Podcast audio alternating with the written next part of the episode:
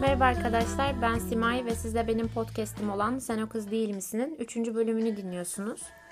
Bence ilk iki bölümde yeterince samimiyet e, kazandık. İlişkimiz artık belli bir noktaya evrilmeye başladı. O yüzden böyle her ilişkinin gidişatında olduğu gibi ben de sizi arkadaşlarımla tanıştırmaya karar verdim. Umarım yüzümü kara çıkartmazsınız. Umarım arkadaşlarımdan da hoşlanırsınız. E, bugün bu bölümde Belki Flu TV'den de tanıyacağınız Z kuşağında İlker Canik'le ilgili epey haddini bildiren e, birisiyle birlikteyim. E, ve kendisini tanıtmadan önce bugünün konusunun aşk olduğunu söylemek istiyorum. Bölümün yine bir ismi yok. E, ben de bölümü oturup e, dinledikten sonra ismini seçeceğim. Ama siz de bu bölüme istediğiniz gibi bir isim verebilirsiniz. Çünkü burası her ne kadar benim konuştuğum bir podcast olsa da siz de o kızsınız ve hep birlikte aslında bir şeyleri anlamlandırmaya çalışıyoruz. O zaman ben sizi bir konuğumla baş başa bırakayım. Hmm, selam, ismim Hava. Ee, ama bunun dışında bugün burada olmamın en büyük sebebi Sima'yla hem hisler hem düşünceler noktasında böyle hayatta tanıştığımız zamandan itibaren aynı yerlerde duruyor olmamız ve biraz da birbirimizi anlıyor olmamız. Dolayısıyla hem o anlayış içerisinde hem de birbirimize kattığımız ya da katacağımız şeyler çerçevesinde hem aynı düşüncede olduğumuz hem de farklı düşündüğümüz şeyleri konuşmak. Böyle. Kendimle alakalı başka ne diyebilirim bilmiyorum. 19 yaşındayım. Ee, ve ben Hava'yı 4 senedir tanıyorum. Yani o küçük bir kızlıktan böyle yetişkinliğe girişi, keza benim de öyle. Ve bana bir şeyler katışı, çoğu zaman da ikinizin de olduğumuz yerde saymasıyla geçen bir arkadaşlığımız var. Biz de bu süreçte oturup baktığımızda öznelerin çok değiştiği ama içeriğin, üzüntünün, hayal kırıklığının ya da heyecanın genel olarak aynı kaldığı ilişkiler noktasında aslında kesiştiğimizi fark ettik. O yüzden de bugün biraz aşk konuşalım istedik. Ee, mesela şu an ikimiz de aşk konusunda biraz ağzı yanmış insanlar olarak aşk deyince ilk etapta biraz aklımıza kalp kırıklığı, hayal kırıklığı geliyor. Ama aşkın çok daha genel bir şey olduğunu, herkese tanımının farklı olduğunu da tabii ki biliyoruz. O yüzden böyle bugün belli konularda ilerleyelim. Dertleşmekten ziyade ya bu aşk gerçekten neymiş bir anlamlandırmaya çalışalım. Belki önümüzdeki maçlarda daha az galibiyetle pardon daha az mağlubiyetle yani biraz galiba mesleki deformasyon oldu ilişkilerimde sürekli mağlup olan taraf olmamla. Daha fazla galibiyetle evimize dönebilelim istiyoruz. O yüzden burası şu an bizim antrenman sahamız. Biz galiba aşk nedirle başlayacağız. Yani benim burada ne denir programın sunucusu, moderatörü olarak galiba konuğuma ilk sorum aşktan ne anladığı olacak. Sen aşktan ne anlıyorsun Hava?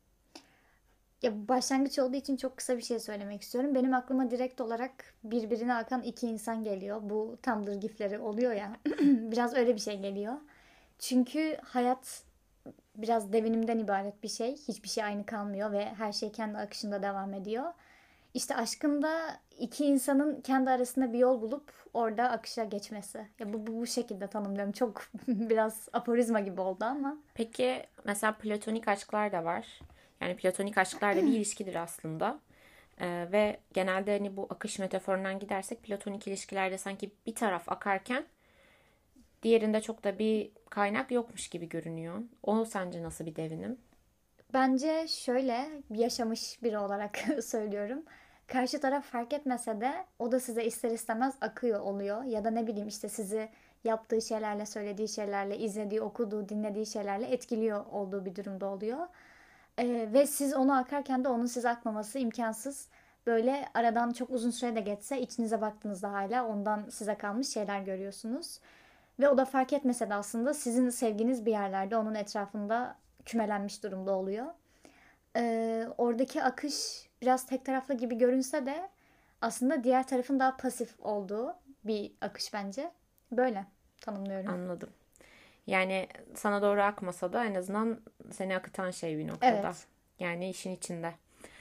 Ee, şeyde çok benim konuşmak istediğim bir noktaya aslında parmak bastın bu e, değişim ve devinim derken. Çünkü yani sonuçta ilişkilere başlarken tabii ki bir ilişkinin her nasıl başladıysa biteceği gerçeğini de bir kenarda tutuyoruz ama hani nasılsa bitecek mantığıyla da başlayan ilişkilerin ben çok zaten sağlıklı ilerlediğini görmedim. Mutlaka bir yerde bitiyor. Yani en iyi ihtimalle işte ömür boyu süren bir aşk ölümle sonlanıyor. Belki taçlanıyor. Çünkü bizim özellikle bizim jenerasyon çektiği ayrılık ve ayrılık acılarına baktığımızda ya da ayrılık şeklinin ne kadar çirkinleşebildiğini gördüğümüzde hani belki o ölümle ayrılma çok daha böyle temiz, e, kimsenin suçlanamayacağı bir bitiş gibi. Ama e, ben biraz şeyi gerçekten merak ediyorum. Yani bu sana yönelteceğim bir sorudan ibaret değil sadece. Çünkü bence bunun tam bir cevabı yok. E, mesela ne oluyor da biz o devinimde, o değişimde bir anda çok tanıdığımız, avcumuzun içi gibi bildiğimiz insana yabancı geliyoruz ya da o bunu yapmazdı. Ne oldu görüyoruz. Çünkü hani bazı ilişkiler var gerçekten. Mesela ben bunu geçmişte yaşadım. O senin dediğin akış böyle başlangıçta kaynaktan gürül gürül akıyordu. Ama sonralara doğru artık şiddeti azaldı ve artık beklenen verim alınmamaya başladı. Çünkü aslında hani her ne kadar o sorumluluk dediğimizde aklımıza işte dersler, para kazanma kaygısı gibi daha insanın omzuna yük olmuş şeyler gelse de aslında her ilişki bir sorumluluk. Mesela biz seninle dedik 3. bölümü birlikte çekelim. Bugün oturduk 3. kaydımızı alıyoruz. Ve aslında bu da bizim arkadaşlarımıza yüklediğimiz sorumluluklardan bir tanesi. Yani her ilişkinin sorumluluk olduğu gerçeğinden kaçamıyoruz. Ama hani şeyi merak ediyorum. Mesela benim oraya devam edeyim. İşte bir ilişkim vardı. Ve gerçekten o akışta artık o kaynaktaki gücü, o yoğunluğu hissedemez olduk ve böyle musluğu yavaşça kapatır gibi çünkü o artık sonlara doğru onu şıp şıp damlaması e, bir hiddetinin olmaması da şey seni rahatsız ediyor bir noktada. Diyorsun yani ya ak ya da akma yani. Dikkatini dağıtıyor. O yüzden kapatıyorsun. Ama bazı ilişkiler de var. Böyle bıçak kesiği gibi kesiliyor. Değişim nasıl oldu? Çünkü senin o dediğin devinim bir anda böyle şiddetli bir suyun dalga kırana çarpıp durması gibi değil aslında. Belli bir böyle Menderes çizmesi, akması, kendi yolunu bulması. Hani ne oluyor da bir anda bitiyor. Ben benim şu aralar belki içinde bulunduğum durumdan kaynaklı en fazla üstünü düşündüğüm şey galiba aşk konusunda. Bu konuda net nasıl bir şey söyleyebilirim çok bilmiyorum. Çünkü ben de o devinim içerisinde aslında biraz daha kendini aynı tutan tarafta olduğumdan e, değişimi değişimi ayak uydurmak zorunda kalan ya da onu algılamaya çalışan, kendi hayatına onu adapte etmeye çalışan sonradan ben oluyordum. E, ama bana biraz şöyle geliyor. Biz ya da ne bileyim ben kendi özelimde konuşacak olursam o ilişkinin içerisindeyken e, Zakkum'un bir sözü vardı. Her ilişki kalbin büyüttüğü bir bebektir diye. O bebeği büyütmeye o kadar çok yoğunlaşıyoruz ki ya da işte kendimizden önce o bebeğin büyüğü oluşu bizi o kadar çok gururlandırıyor ki böyle sanki biz bir yanımızda bir yerleri çok fazla çocuk bırakıyoruz ve o çok fazla e, geliyor bir şeyler ona. Yani bırakılmak, terk edilmek, işte arka koltukta unutulmuş gibi hissetmek tüm bunların bundan kaynaklandığını düşünüyorum. Ee, burada suçlanacak taraf karşı taraf mı olmalı, biz mi olmalıyız? İşte o biraz tartışma konusu yaratıyor. Çünkü e, fedakarlık ya da kendinden vermeyi mi yanlış anlıyoruz acaba? Ya da o ilişki için yaptığımız şeyi yaparken kendi bireyliğimizden mi ödün veriyoruz? Biraz bu tartışma konusu oluyor. Ama bir yandan baktığım zaman da zaten aşktan anladığım ya da yaşamak istediğim biraz da öyle bir şey olduğu için ya çocuk kalmak gibi değil ama yani o ilişkinin benim hayatımda olması, bana bir takım sorumluluklar yüklüyor olması bunların hepsini zaten baştan bir ön kabulle eğer o ilişkiye başlıyorsam e, o şekilde başlıyorum. Ve zaten bu da işte benim bir yanımı zaten çocuk tutacak bir şey. Dolayısıyla sonrasında karşı tarafın belki de o akıştan bir anda kopması ve bizim o akışın o kadar çok iç, içinde olmamız ki onun oradan koptuğunu fark edemememiz ya da işte oradan kopup gittikten sonra bunu fark ediyor olmamız falan hep bundan ileri geliyor gibi geliyor bana da. Böyle. Yani ben şey geldi aklıma şimdi sen söylüyorsun. Ee, biz bir de hani bir şeyleri konuşalım, şunu konuşalım, bunu konuşalım ama bir yerden de şey aman çok konuşmayalım. Hani podcast'te kalsın diye düşündük. O yüzden sen konuştukça bende bir şeyler uyanıyor. Mesela sen kendinden vermeyi mi yanlış anlıyoruz dedin. Ben direkt böyle bir kendime yöneldiğimde şeyi fark ediyorum. Ben kesinlikle yanlış anlıyorum. Kendinden vermeyi kendini vermekle çok karıştırıyorum. Kendimden bir parça vermektense kendimi komple veriyorum. Aslında hani mesela orada bu biraz da çocuk yetiştirme benzetmesinden gideceğim. Mesela işte annen tabağına yemek koyar. Sen dersin ki işte bir kaşık yeter. Ama bilirsin ki annenin lügatında bir kaşık asla yetmez. O tabak dolacaktır. Ama sen de kendi sınırlarını biliyorsun. Yani senin orada yiyebileceğin bir, kaşık, bir kaşıksa aslında kalanı ziyan oluyor. Yani o noktada bu benim belki atıyorum iki ilişkim önce fark ettiğim ama hala daha yürürlüğe sokamadığım bir kusur bence. Ben her zaman karşı tarafın talep ettiğinden de fazlasını verip onu fazlasına maruz bırakıyorum. Sonra da hani vermek, çok veren olmak, bonkör olmak hep böyle çok güzel bir şeymiş gibi bize öğretilmiştir ya. Sonra haliyle bir beklentiye giriyorum. Ben sana bu kadar verdim ama aldığım karşılık neden böyle diye. Ama aslında orada karşı tarafa şöyle bir söz hakkı doğuyor. İyi de ben senden bu kadar çok istemedim ki. Yani o yüzden kendimden versem belki ilişkilerim daha sağlıklı yürüyecek. Ya da hiç değilse bittiklerinde ben daha sağlıklı ve tüm güçlü bir halde devam edebileceğim. Ama ben komple kendimi verdiğim için o tıpkı senin dediğin gibi hani her insan aslında kendinin de çocuğu bir yerde. Ben resmen o ilişkiden sonra kendi çocuğumun velayetini karşı tarafa veriyorum. Ama o çocuk da benim aslında. Şimdi ben velayet için savaşacağım ama ben kendimin aynı zamanda ebeveyniyim ve aynı zamanda karşı taraftayım. Yani kim için savaşacağım ve kim savaşacak? Yani kendim için savaşmam lazım ama güç yok. Komple karşı taraftayım. Yani hani mesela ayrılıklar yaşanır. Ee, bu sözsüz bir anlaşmadır. Bozulduğunda da çok eleştirilir. İşte verilen hediyeleri geri almak. Artık sen onu o kişiye verdin, ondan geri alamazsın. Ama bu mantalitede ilerleyip karşı tarafa da kendini hediye etmek ne kadar doğru ve sonra kendini geri istememen de ne kadar mantıklı. Çünkü senin de hayatını devam etmen için kendine ihtiyacın var.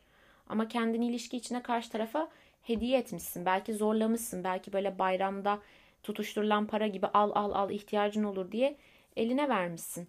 Sonra o kişi o parayı bir kenara koyup unuttuğunda gerçekten ona mı kızmalı? Yoksa kendine mi? Ya bu konuda biraz evet konuşurken hem yanlış yaptığımızın farkında olduğumuz ama işte yapıyor olduğumuzu da inkar etmediğimiz şeylerden bahsediyoruz. Bana da şöyle geliyor. Yani aşk ya da ne bileyim işte arkadaşa duyulan aşk da olabilir burada bahsettiğimiz şey. O ilişkinin içerisindeyken o senin hayatının bir bölümünde oluyor ya ve sonra o çok sevmek, çok özlemek duygusuyla beraber sen onu hayatının her yanında bir şekilde konulansın istiyorsun. İşte aşık olduğun biri oldu mu arkadaş grubuna sokmak istiyorsun, ailenle tanıştırmak istiyorsun. Okuluna gelip gidebilsin istiyorsun, evine gelip gitsin istiyorsun. Ne bileyim evinde işte onun aldığı bir çiçeği koyuyorsun. Ee, ya da onun sana hediye ettiği bir oyuncakla uyuyorsun. Ee, bu kadar çok hayatının içine ya bu sadece sevgili anlamında da değil dediğim gibi. Yani bunu arkadaşının sana yaptığı bir şey için de ki ben işte en basitinden cüzdanımda arkadaşlarımın e, vesikalık fotoğrafları var. Ailemin vesikalık fotoğrafları var. Bunun en büyük sebebi aslında onları hayatımın her yanında, her anında istiyor olmam. E, işte bunu yaparken de biraz şöyle bir ilişki anlayışımın olduğunu fark ediyorum. Yani ortak bir payda yaratıp hayatı orada paylaşmak değil de o iki tane farklı hayatın işte birbiriyle birleşip koskocaman bir hayat haline gelmesi. Hı hı ve orasının bizim oyun alanımız olması. Yani ben istediğim zaman onun tarafında da oynayabileyim. O da istediği zaman benim tarafımda oynayabilsin.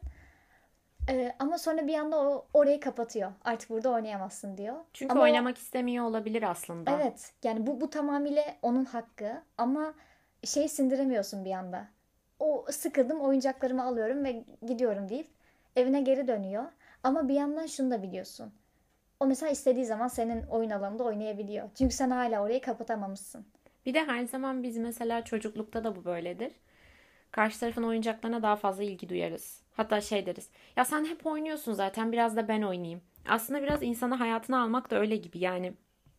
Şey oluyorsun. Sen zaten bir ömür kendinlesin. Mesela benim e, eski erkek arkadaşım hayatıma 22 yaşımın ortalarında geldi. Sonlarına doğru da çıktı. Ve ben hayatımda olmadığı kısmın acısını o kısa dönemden çıkartmaya çalışırcasına onunla zaman geçirmeye çalıştım. Çünkü kafamda şöyle bir şey vardı. Sen zaten 22 yılı kendinle geçirdin. Çünkü benim gözümde o dünyanın en şanslı insanıydı kendiyle 22 yıl geçirdiği için. İstiyordum ki sen eve gidince yine oynarsın. Ama izin ver. Şimdi ben seni kendi hayatıma adapte edeyim. Seninle bir evcilik oynayayım, doktorculuk oynayayım. Ki benim ilişkilerimde de o doktorculuk gerçekten metafordan bağımsız harbiden olan bir şey. Mesela bundan önceki ilişkimde de ilişkimden bağımsız ama paralel olarak benim böyle anksiyete ataklarım ortaya çıkmıştı. Ve gerçekten bir yerden sonra bir doktorculuk oynamaya başladık. Yani o benim anksiyete anlarımda yanımda olan bir eldi.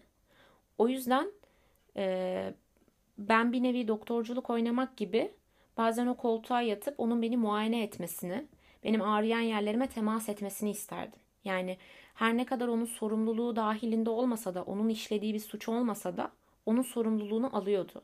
Yani ilişki de biraz bu aslında. Senden bağımlı ya da bağımsız senin elinin altında olan bir şeyin kir tutmasına izin vermemek. Mesela onu bir önceki ilişkimde çok güzel yaşamıştım. Ama bir yerden sonra o paralellik öyle bir üst üste binmeye başladı ki ben gerçekten anksiyeteden ötürü mü o kişiyle birlikteyim? Yoksa o kişiyle birlikteliğimle başlayan anksiyete bana daima kendini hatırlattığı için ilişkim ilerledikçe ben aslında beraberimde bir bavul gibi anksiyetemi mi taşıyorum ikilemine düştüm. Ki zaten o ikileme düşünce de ilişki ruhunu kaybetti ve bitti. Ama mesela son ilişkimde şeyi yaşamıştım. Ben artık ne yapacağımdan ziyade tıpkı senin o oyun alanına atfettiğin önem gibi ya bizim daha yapacak çok şeyimiz vardı. Halbuki bununla ilgili bir arkadaşım şey demişti. İkinizin de bir kredisi var. Ama onun bütün kredisini senden önce harcaması senin yapabileceğin bir şey değil. Yani ben mesela küçükken şey çok yapardım. Ailedeki bütün çocuklara işte gofret, cips her neyse herkese eşit alınırdı. Ben hemen yemek isterdim. Ama bir yandan da önce abimler yesin de hani ben yedikten sonra onlarınkine bakıp canım çekmesin isterdim. Aslında biraz öyle. Yani şey oluyorsun. Hadi tamam sen de göster ben de göstereyim aynı anda onu yapalım. Ben biraz hızlı sanırım tüketiyorum. Hemen sahip olmak istiyorum. Yani hemen sahip oluyorsun tadını çıkartamıyorsun. Sonra boş gofret paketine bakıp üzülüyorsun. Benim galiba biraz değil bayağı çocukluğuma dair benzetmeler yapabileceğim bir alanda aşk. Benim de biraz kalabalık bir aileden gelmemin sebebiyle bu çikolata metaforunu şu şekilde kullanabilirim sanırım. Ee, kalabalık bir ailede ve çok çocukla büyüdüm. Ee, yani ben bana çikolata alınıyorsa onlara da çikolata alınan bir evde büyüdüm. Ama problem şuydu. E, mesela biz o çikolataları onlar yedikten sonra ben işte sonrasında daha çok zevk alabilirim belki diye sonraya saklıyordum. Ya da hiçbir zaman doğru zamanın gelmediğini hmm, düşünüyordum sen onun için. yani. Ee, ve sonra o çikolata bir bakıyorum ortadan kayboluyordu bir gün ve ben hani sadece o hayalle yaşıyordum. O çikolatayı da hiçbir zaman yemek nasip olmuyordu. ee, o yüzden ben de sanırım her şeyi zamanında söylemenin ve yapmanın önemli olduğunun farkına vardım. Ama işte bunda daha henüz hayatımı adapte etmeye çalışırken hayat bir anda benden daha hızlı davranmaya başladı ve ben bu sefer bir şeylerin hızına yetişemiyor oldum. Ee, bir şey daha söylemek istiyorum bu çocukluğa ya da ne bileyim o kişinin bizim hayatımızda uzun süre boyunca olmamasına ve olduğu zamandan sonra da aslında her anına ortak olmak isteyişimizde. Birinin çocukluk fotoğraflarına bakmak sevdiğim birinin, arkadaşım da olabilir, sevgilim de olabilir. Ablamların bile oluyor bazen. Kendi ailemin e, benden önceki fotoğraflarına baktığım zaman yani diyorum ki oradaydın, oradaydınız, mutluydunuz ve ben yoktum. Şimdi oradaki anıları bir de benimle mutlu bir şekilde artık biriktirebildiğimiz kadar biriktirelim.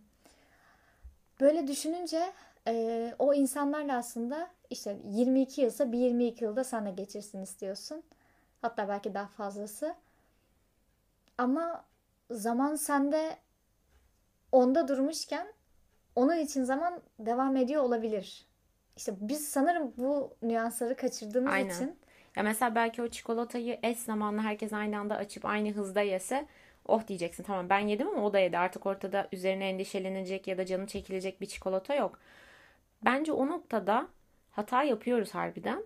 Ama şöyle söz konusu dediğim gibi çok sevmek ve çok vermek olduğunda ya zaten sana öğretilen bu. Bunun neresinde yanlış var ki diyorsun. Halbuki o minimal yaşam olayını bence en iyi aşka yedirmek lazım. Evet. Ya şimdi bakınca tabii bizim jenerasyonda şey var. Aşk inanılmaz tüketilen bir şey. Mesela ben bu ayrılığımı yaşadığımda şey hissetmiştim. Bir gün bir tane arkadaşımıza e, ben şey sormuştum. İşte e, sence ne kadar sürer ilişkimiz? Ne düşünüyorsun bizim hakkımızda? O da demişti ki çok tatlısınız ama ben 3-4 ay anca diyorum. Ben de dedim ki işte 3. yıl pastamıza senin resmini bastıracağım göreceksin falan. Ve gerçekten 3-4 ay sürdü yani. Hani gerçekten 3'ün sonu 4'ün başı derken ilişki bitti. Şey oldum. İnsanlara bu ilişkinin biteceğini ya da bittiğini söylediğim zaman ama zaten 3-4 aylık bir ilişkiymiş diyecekler diye çok çekindim. O yüzden ilk etapta söylemekten çok korktum. Çünkü 3-4 ay gerçekten kısa bir süre.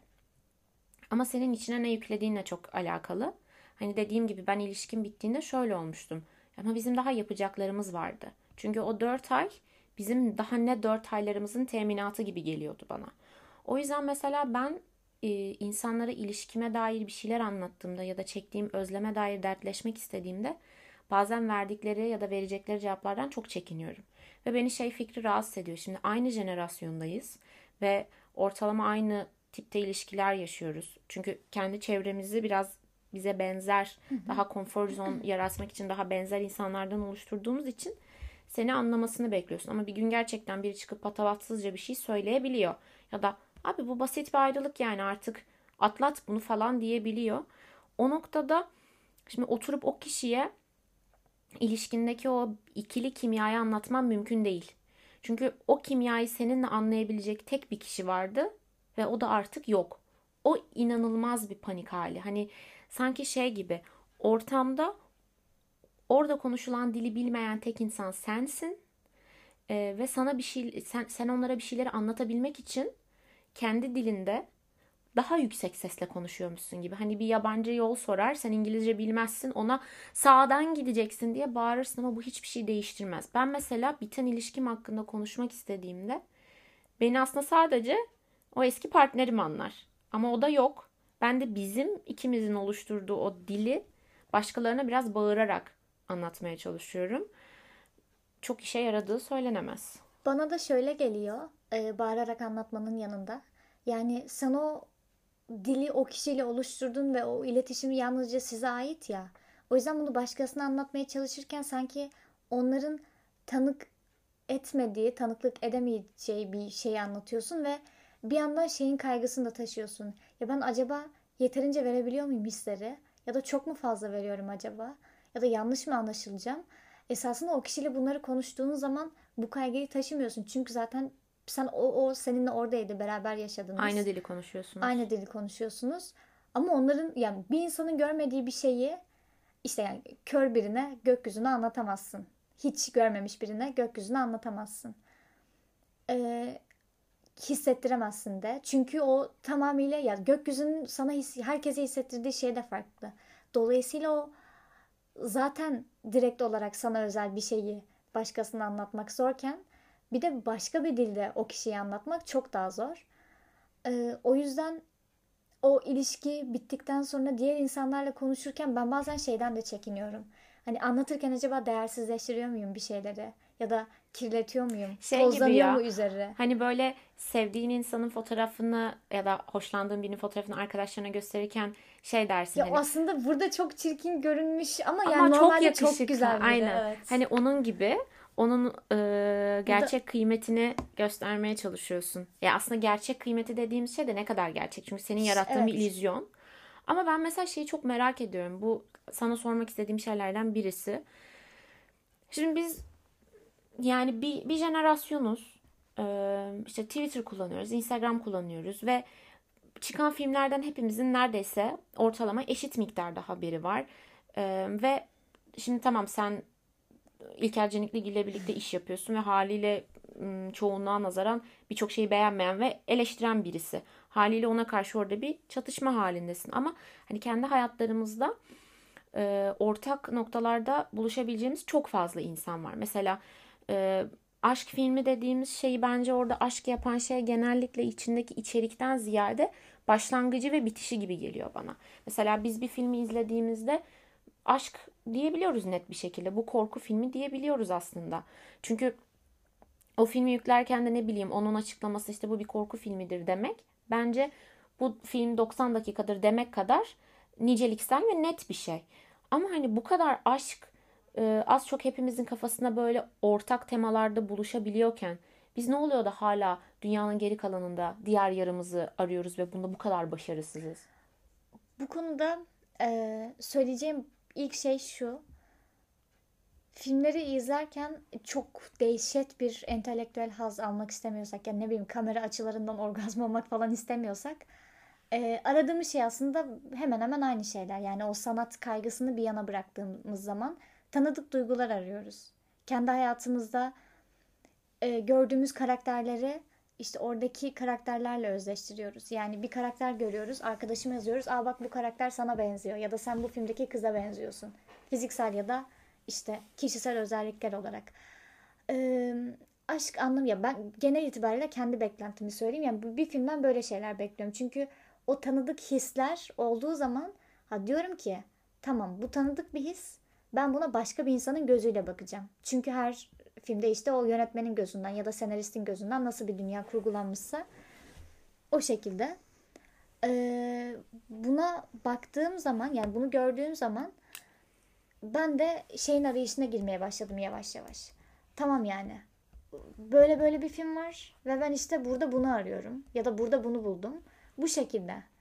E, aşk olsun, trajedi olsun, drama olsun artık her nasıl bir film izliyorsan.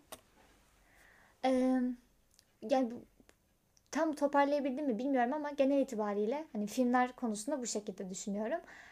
Aşk da bunun içine girdiği zaman biz kendi kalp kırıklıklarımızı arıyoruz aslında. Mesela ağlamayı beklediğimiz bir aşk filminde ya da e, çok tatlı olacağına inandığımız bir film bizi işte aşk konusunda umutlandırıyor yeniden. Çünkü bizim de zaten öyle bir umuda ihtiyacımız oluyor. Ee, yani yaşamda eksik olan ne varsa ya da bizim yaşamda aradığımız ne varsa sadece sinema özelinde değil, edebiyatta da bu böyle bence. Ee, orası biraz o gerçekliği yaratmak adına bir kapı açıyor bize. Ee, belki kendine özel bir kültür yaratıp işte ne bileyim şu filmdeki gibi aşık olmak istiyorum, şu filmdeki gibi bir aşk yaşamak istiyorum dedirtiyor.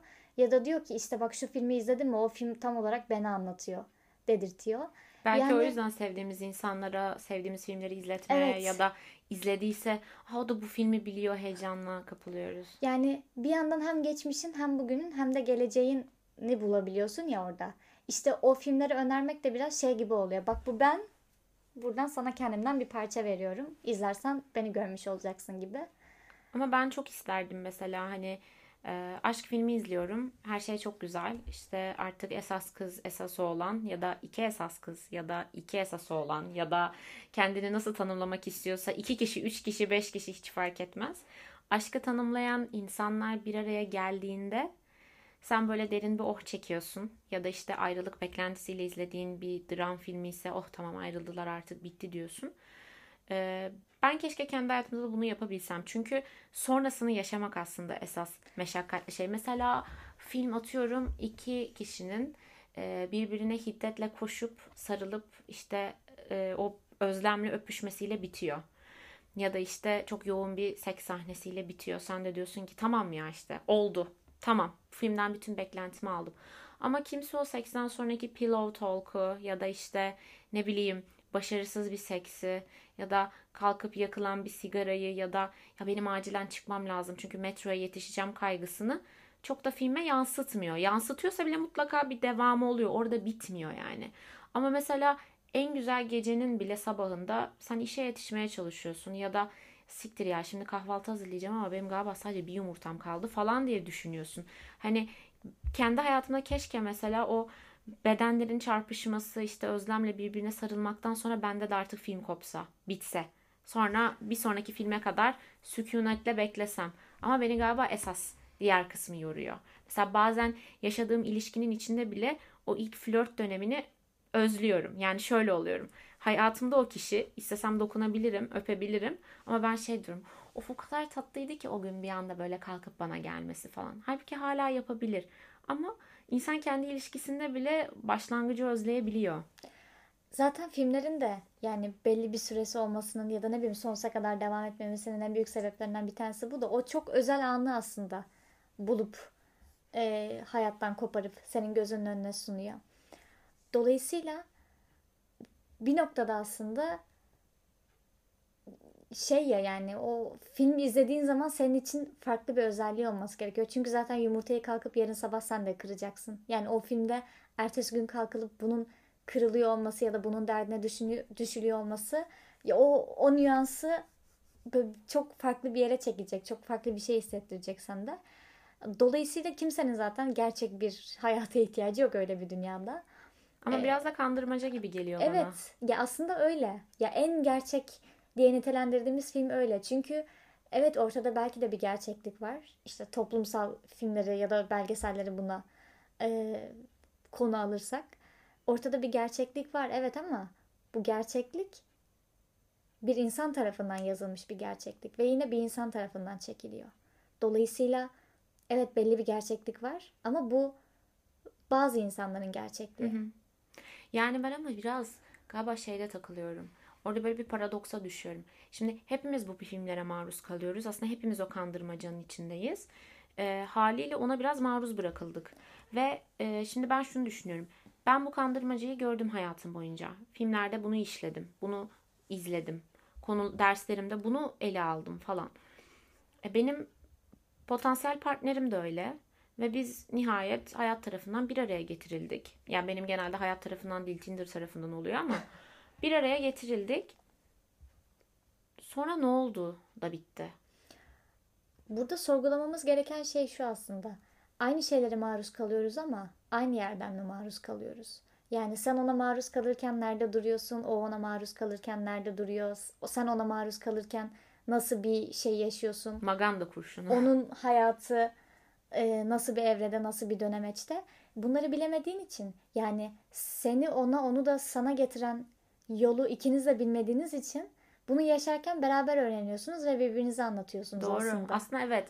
Bu noktada ben biraz bu podcast'te seninle tartışırız diye düşünmüştüm ama şu an seninle yaptığım konuşma terapistimle yaptığımdan çok da farksız değil. Yani o bana bir şeyler söyleyip ben de kafa sallayıp evet çok haklısınız diyordum ve şu an söylediğin şey mesela bende şey çağrıştırdı. Yani şöyle bir imge oluştu.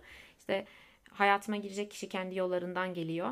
Ben de kendi yollarımdan geliyorum ama belki ben gerçekten hayatım boyunca da kendimi o yola hazırladım. Ne bileyim trekking ayakkabılarımı giydim, sırt çantamda bütün ekipmanlarım var ve görece daha düzgün bir yoldan geliyorum ama belki o çamurlara bata çıka geliyor. Sonra nihayet birlikte çok güzel bir manzaraya çıkacak bir yolda kesişiyoruz ve manzarayı göreceğiz ama ben belki hevesle çıkarken karşımdaki insan nefes nefese, yorgun, belki etrafını göremeyecek halde, belki susuz.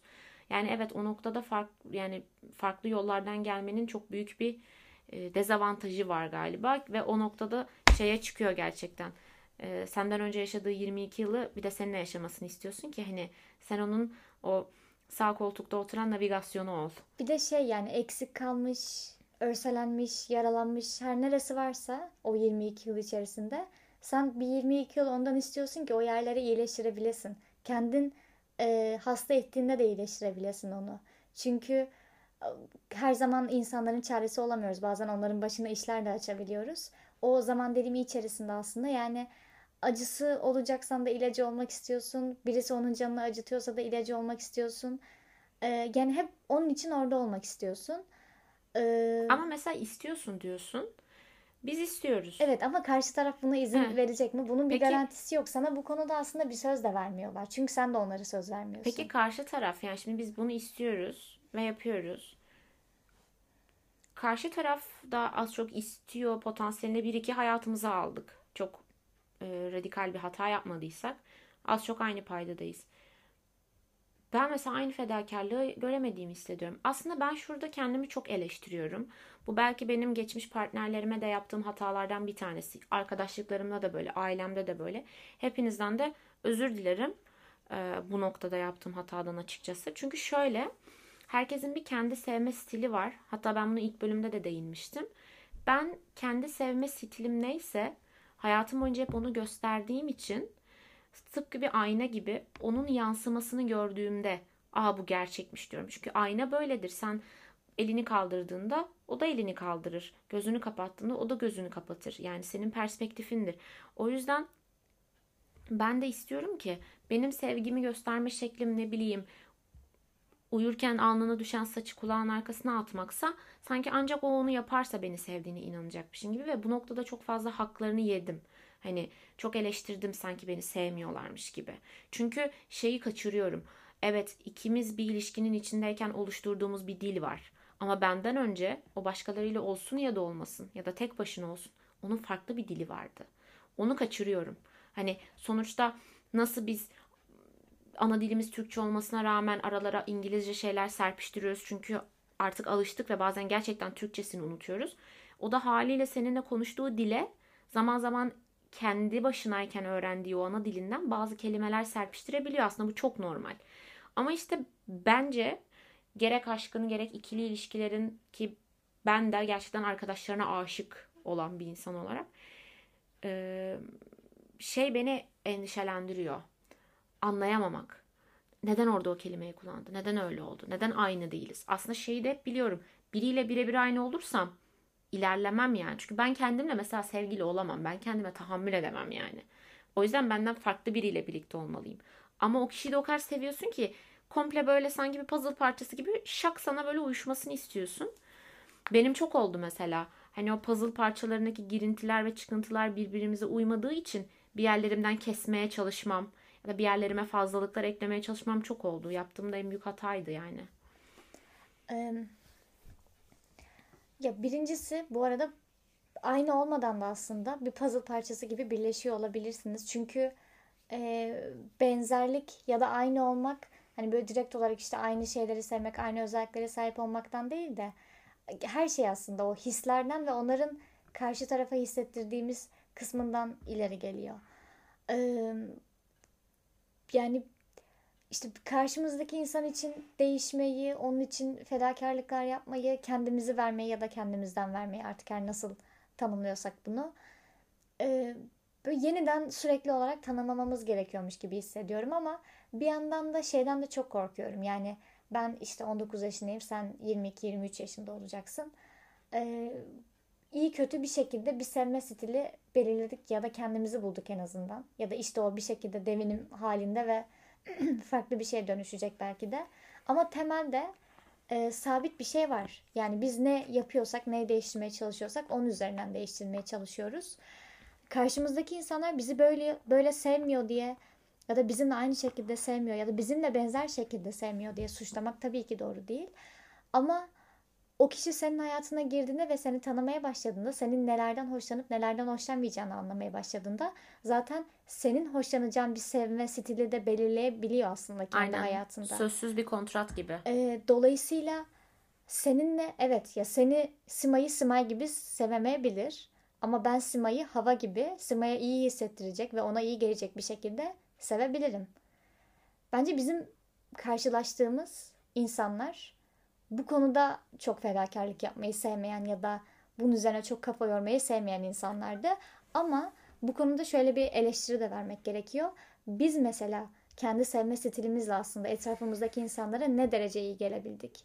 Doğru. Ya da sandığımız kadar iyi gelebildik mi? Peki bizim o ilişkideki beklentiyi ne oluşturuyor? Ben onu harbiden merak ediyorum. Çünkü şu an baktığımızda mesela ben e, ne zaman bir erkek arkadaşım olsa ben de her şeyi annemle paylaştığım için işte anneme derim ki yani ben gerçekten hani şu an evlenecek olsam bununla evlenirim. Annem de bir şey der ama sen bunu bir önceki için de söylüyordun. Aslında biz zaten kendi içimizde küçük evlilikler yapıyoruz. Mesela ben evlenmeyi düşünmüyorum belki şu an için ama şu an evlenecek olsam yani bir hayatı ortak paydada birleştirecek olsam o kişiyle birleştiririm. Çünkü birleştiremeyeceksem zaten hayatımda olmasının bir anlamı yok. Hani o mantalitede bakıyorum ama beklentilerimiz ne oluşturuyor bizim? Çünkü ortalama işte bir beklentimiz var. Uyum olsun, espri anlayışımız, arkadaşlarımla iyi anlaşsın, toksik olmasın vesaire. Ama o beklentileri ne oluşturuyor? Yani ben kafamdaki sevme stiline mi birilerini oturtmaya çalışıyorum yoksa birilerini tanıdıktan sonra mı bir sevme stilim oluşuyor? Oradaki etkileşimin nereden kaynaklandığını hala çözemedim. Bence ikisinde de sabit bir takım şeyler var. Yani hiç olmayacağın, kendi yani beraber olmayacağın insanlar var. Ee, bir de işte bu şekilde sevdiğin yani sevme stilinin bir kalıbı da var aynı zamanda. Ama o kalıp da esnek. Senin insanlardan olan beklentilerin de esnek. Ve onlar bir şekilde kendi içerisinde zaten oluyorsa o akış içerisinde, devinim içerisinde artık her ne diyorsak e, kendi yolunu buluyor ve kendine bir şekil oluşturuyor. Bence zaten tehlikeli olan bizim için de işleri tehlikeli hale getiren, karşı taraf için de tehlikeli hale getiren o oluşan karakterin hep o şekilde kalabileceğini düşünmek. Ama o zaten esnekti. Yani o kabı da esnetebilir. O zaman bayağı bir Rus ruleti oynuyoruz. Yani Evet. birbirimizi bir şekilde kabul ediyoruz. Ama ben de değişeceğim. E o da değişecek. Yani her gün şöyle uyanıyorsun. Ben bugün bu havayım. İşte o da bugün bu Simay. Bakalım bunlar birbirini sevecek mi? Ama yani şöyle de bir şey var mesela siz o yolda beraber gidiyorsunuz zaten. Farklı farklı yollardan gelmiş olmanıza rağmen o çizgi bir yerde birleşiyor ve birbirine bağlı bir şekilde gidiyor. Birbirine bağlı şekilde giderken işte aslında hani o rulet dediğin kısım biraz orada. Belki de o ipin kopası gelecek. incelecek belki bir yerden kopacak. Ya da belki direkt olarak artık seninle beraber olmak istemeyecek. O değişimi ya da büyümeyi beraber mi geçiriyorsunuz? Bu önemli. Çünkü e, işte arkadaşlık ilişkilerinde de yani beraber büyüdüğün, sana çok iyi gelen, sana çok şey kazandıran insanlarla gün geliyor hiçbir şey konuşamaz hale geliyorsun. Ama burada iki taraf da suçlu değil. Sadece bazen olmuyor. Zaman ilerlemiyor. E, bizim acısını çektiğimiz şey o ipin neden kesildiğini bilmiyor olmamız bence. Çünkü artık istemediğini bilsek ve bundan emin olsak zaten hani bizim de o ipi alıp hayır benimle yürümeye devam edeceksin diyecek halimiz yok ama e, değişmeyeceğinden değil de hani o değişimi beraber geçireceğinden emin oluyorsun. Aslında o şey zaman gibi diliminde. bir deneme sınavına girip hatayı nerede yaptığını görmek istemek. Çünkü esas sınavda aynı yerden hata yapmak Ama istememek. bir bakıyorsun cevap anahtarını pazartesi günü veriyoruz. Aynen. İşte ama hangi pazartesi olduğunu Bilmiyorsun bilmemek. ve muhtemelen zaten o pazartesi hiç gelmeyecek. Cevap anahtarını da kaybetmiş olacaklar İşte falan. ben de her ilişkimi gerçek sınav oymuş gibi hissettiğim için önceki deneme sınavlarından hatalarımı anlamaya çalışacağım diye kendime söz veriyorum. Ama her ilişkiye de bu gerçek sınavımmış. Ben hayatım boyunca buna hazırlanmışım gibi girdiğim için e, o ilişki bittiğinde şey diyorum. Ben zaten gerçek sınava girip, çıktım. Benim artık denemeye ne ihtiyacım olur ki diyorum. Sonra bir başkası çıkıyor. Diyorum ki öncekiler denemeymiş. Keşke hatalarıma baksaydım. Ama işte belki insan hatalarıyla yüzleşmekten şey noktasında korkuyor. Böyle e, bir bazanın altını açıp mesela yorgan almak istiyorsun. Yıllardır dokunmadığın belki gerçekten ölmüş birisinin işte bir kıyafetini görüyorsun. Her şey hop beraberinde geliyor. Hani ben, benim bence biraz o sandığı açmaktan korkmamın sebebi de o. Yani ya o sandık o kişinin hayalini bana komple getirir ama o kişiyi getiremeyecek durumda olursa biraz ondan korkuyorum. Ama galiba bu noktada kendi beklentilerimi biraz eleştirmem gerekiyor. Ee, bunu söylemiştim. Yani mesela dondurma kabı her zaman içinde dondurma olduğuna işaret değil. Hani bazen bir açarsın içinden kışlık domates sosu çıkar ya da sarma çıkar. Evet belki beklediğin gibi değildir ama belki ihtiyacın olan şey de bir kutu sarmadır. Onu bilemezsin. Galiba ona da zaman karar verecek. İşte onun da şöyle bir kötülüğü var. Oturup yiyip bitirdikten sonra ihtiyaçtan ziyade o artık senin için hep bir beklentiye dönüşüyor ya. Yani yarın sabah açtığında da oradan sarma çıksın istiyorsun. Sonra yarın dondurma çıkıyor. Sen sarmanın yokluğuna alışmaya çalışıyorsun. Sonra dondurmaya alışıyorsun. Sonra hop bir daha sarma. Belki beklentiler üzer klişesi beklentilerin de her gün değişiyor olmasıyla Evet, ilgilidir. Bence Yani de. bizden önce dondurma kutularına ait bir e, nasıl desem bir topluluk belki her gün bize sürpriz yapmak için içini değiştiriyor ve bizim de ona göre hareket etmemiz Ummalı gerekiyor. bir çalışmayla böyle fıt fıt fıt. Aynen gizlice gidip dondurmalı paketlerin içini değiştiriyorlar. Hop bu gece sarmaya dönüyoruz. Yani umarım yarın içinden çıkacak olan şey benim canımın istediği şeydir. Yoksa öteki türlü zor olacak. Sanırım aşk bununla alakalı bir şey. Yani direkt olarak bu sorudan geliyor. İstediğin şey mi, ihtiyacın olan şey mi? Evet, benim buna verebilecek bir Benim cevabım de bir yok. cevabım yok. Galiba buna cevap vermek de istemeyeceğim. Çünkü buna cevap vermek gelecekteki bütün ilişkilerimi etkileyeceği gibi geçmişteki bütün ilişkilerimi de yanlışlıkla çöp kutusuna taşımak gibi olacak. O yüzden ihtiyaç mı istek mi bilmiyorum. Ee, ama umarım bir noktada kesişirler. Yarın ihtiyacım olan şey tam da istediğim şey olur ve hayatta karşıma onu çıkarır. Yani Bilmiyorum. En kötüsü de ne artık isteğinin ne de ihtiyacının olması bence. Evet ama bence bizim ona daha zamanımız var. Yani benim için aşk bir ihtiyaç mı? Ne evet ne hayır diyebilirim. Bir istek mi? Kesinlikle. Ben istiyorum ki aşkı isteyen tarafımla ihtiyaç duyan tarafım paralel olsun. Çünkü birinden birinin yoksulluğu, inanılmaz toksik bir hale getiriyor. Tıpkı şu an içinde bulunduğum durum gibi. Aslında tek taraflı bir aşk yaşıyorum gibi ve bir noktada bu toksik, bir ayağı kırık masada oturmak gibi. Üstüne ne koysam kayıp gidiyor. O yüzden o noktada ya masanın diğer ayağını kıracaksın ya da altına bir destek koyacaksın. Yani ihtiyacım olan şey orada değil ama isteğim o. O yüzden paralel gitmesi benim için daha iyi olacak. Çünkü benim o masanın üstüne yapacak daha çok fazla şeyim var. Ve yani galiba aşka dair söyleyebileceğim şeyler bunlar. Senin eklemek istediğin bir şey var mı? Benim eklemek istediğim bir şey yok. Sadece ben işte isteğimi de ihtiyacımı da inancımı da kaybetmek istemiyorum. Bunun biraz beni ve benim yaşadığım şeyleri yaşadığım şeyleri demeyeyim ama yani bir birey olarak beni büyüttüğünü düşünüyorum. Bu, his benim için çok değerli bir his çünkü. Öyle. Aşıklara selam olsun. Aşıklara selam olsun. Ee, ve galiba biz üçüncü bölümün sonuna geldik. Yine bir sürü şeyde yanıtlayamadık aslında. Kendi içimizde daha dolambaçlı bir yol açtık belki de. Ama dilerim herkes yarın dondurma kutusundan ne çıkmasını istiyorsa onu bulur. Ya da bulamıyorsa bile aramaya devam etsin. Ee, o zaman ikinci bölümde söylediğim şey artık gelenek olsun. Umutsuzluğa alışmayın. Yatağa küs girmeyin.